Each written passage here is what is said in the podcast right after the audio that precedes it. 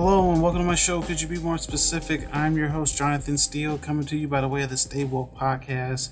And on this episode of Could You Be More Specific, I'm going to title it Petty Games. And the topics that I'm going to cover is I'm going to start with uh, Ja Rule and uh, the constant back and forth between him and 50 Cent and uh, just what 50 Cent kind of means, especially in regards to being petty.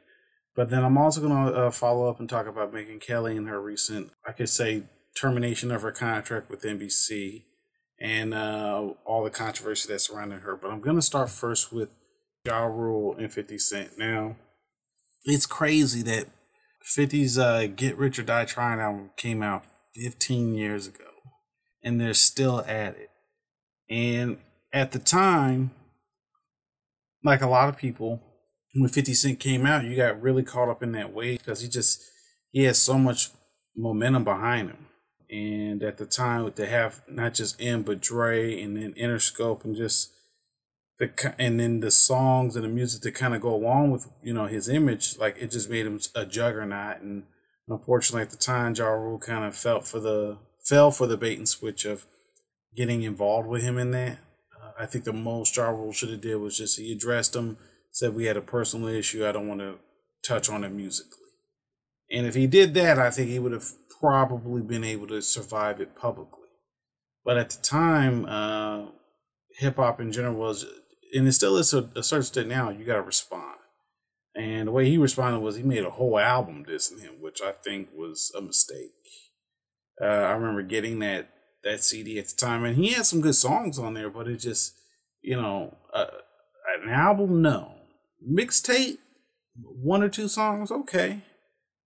But uh, it hasn't died out. And uh, of course, 50's in the news because apparently he bought a bunch of front row seats so they could be empty at Ja Rule's concert. And he said it only cost him $3,000 to do. Um, that that that's a new level of petty. Uh, obviously, you know, he recently went at Ashanti and because she was going to be doing a college show. And um, uh, it was a last minute thing. I know the school had came out and said it was originally supposed to be Teyana Taylor, and they they just they booked her last last minute. it was a glitch or something like that, to where it only sold uh, 24 tickets, um, and I believe it was seating a thousand. Um, but obviously they got out. It, made her look bad, and then you know 50 you know kind of jumped in and kind of you know rough her up on that. But uh, it's just it's amazing that there's that this is still a thing with them all these years later. But really, Fifty is like uh, the Vince McMahon of of of of rap, just pop culture. He lives to be in battles with people.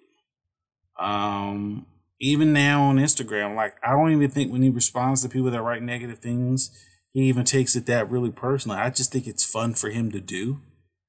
Um, and it almost would probably be a badge of honor if he did say something to you because it's so much comedy with what he does. Um, I guess on the more personal side of it, if you look at you know the relationship between him and his son, his son has had some you know interesting exchanges with him over the years, uh, especially in regards to the treatment of his mom. Now, you know we don't know their family dynamic and what's kind of taking place behind closed doors. But you know, it's been a lot of things that have been said, especially you know through the press and uh, a lot of exchanges through social media that kind of made that relationship between those two kind of uh, at, at, bare minimum very tense for the most part. So, uh, but but Fifty seems to kind of thrive off that kind of stuff, uh, and yet he continues to succeed. You know, even with power, which you can make the argument he really should have died really three seasons ago. But you know, um, it ended up kind of working out storyline wise in the end that his character was able to last as this as long as it has, uh, or should I say, as long as it did. But you know, he leveraged the show, and now he signed a, a highly lucrative deal with Starz to produce more shows. So, uh, 50s, you know, still still around here relevant. Like he doesn't really need music for real. That's why I know he over this past several years when he does music, he just puts it out because it's like it's whatever to him now. You gotta look at his catalog alone; he's still making money off of because of the amount of music he's put out. So I, I'm pretty sure he's not really too caught up on on that music. I just do think it's kind of fascinating that even after all these years, uh, Ja Rule and, and 50, this uh, this beef won't die. And um, when I saw that story that he bought tickets to his show so it could be empty, I'm like, man, he paid him money to not look good.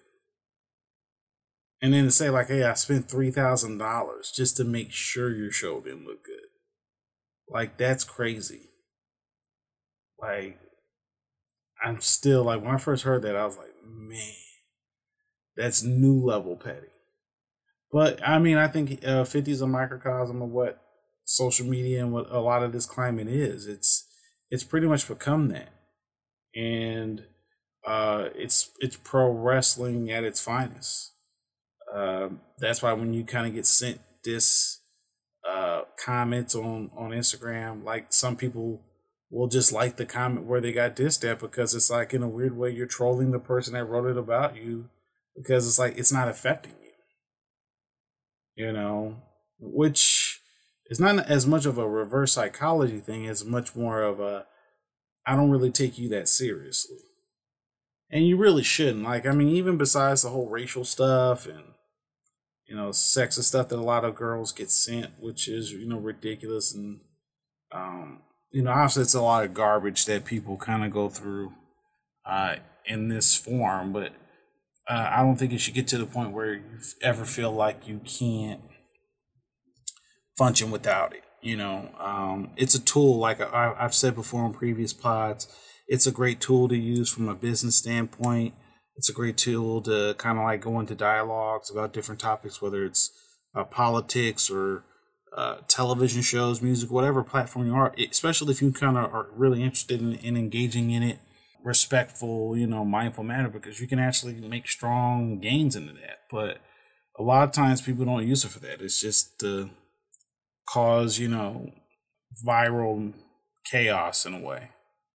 And it, and it lasts. It'll have its, you know, 48 hour, 72 hour, you know, period thing. And they'll, they'll get their, you know, their brief spell of, of fame and then people move on to the next thing. So uh, those are just some of the thoughts I wanted to kind of cover on that. And uh, I'm pretty sure knowing 50, he'll be up to some more stuff coming up soon. But um, I'm to transition to the Megyn Kelly thing. Now, I've, I've uh, in terms of listening to Mel- Megyn Kelly all this time, it, it is kind of interesting. I, I heard Charlemagne uh, address this with her a few days ago, and it made me think about it even more too. It's like, I don't know why people are so surprised that she said what she said.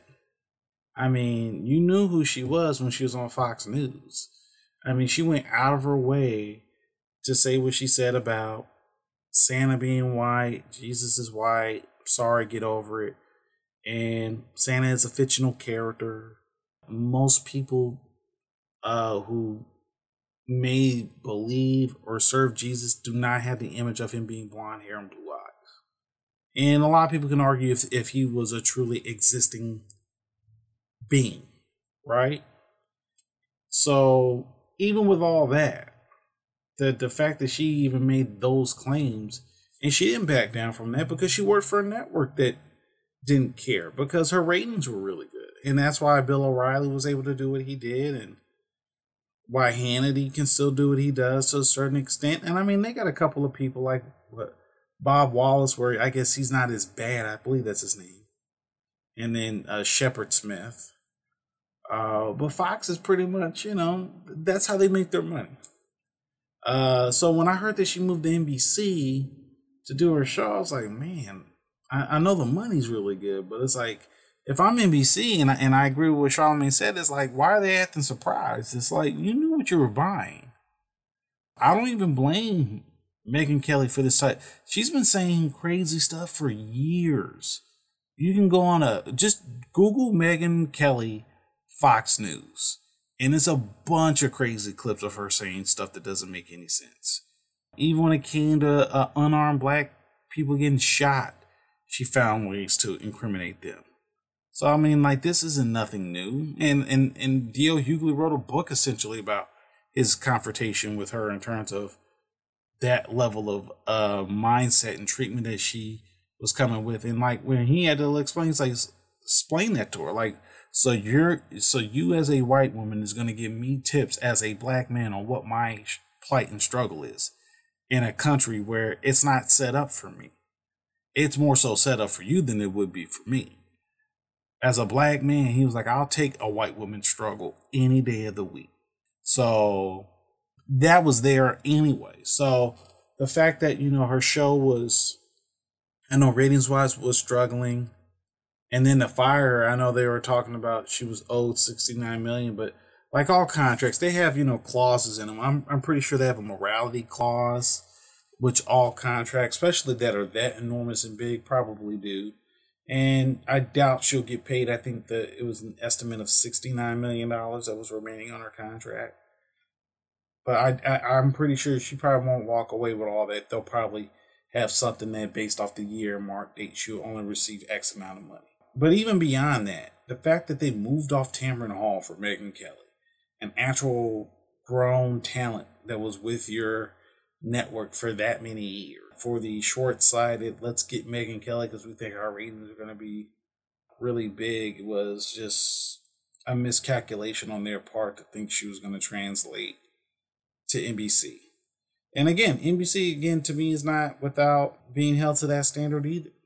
It's the same thing with ABC when they try to praise the president because she happens to be a black woman for firing Roseanne. Was like, you knew what Roseanne was before you hired her. She had been making jokes about women and of color and talking about the stuff she was talking about beforehand. That wasn't something that just popped up because Trump got elected. Like Roseanne had been talking like that for years. So when I heard ABC gave her a show to revive it, and then that was the storyline they were going to go with. It's like, oh, okay, not really all that interesting, but okay, you know, that's fine. And they did it, and the ratings on the show were really good. And trust me, she would still be on that show right now if she hadn't said what she said. You know, she blames Ambien and everything else. Roseanne would have been fine on that show. So that's why you know I, I don't I don't feel bad for ABC with Roseanne, and I don't feel bad for NBC when it comes to Megyn Kelly they you knew who they were and you decided to co-sign off it anyway because you're in the business of making money and that's fine too. As a business that's your number one goal is to maximize profit. But you got to think in the short and long term of who you are getting in business with. Like that is something you have to be really mindful of.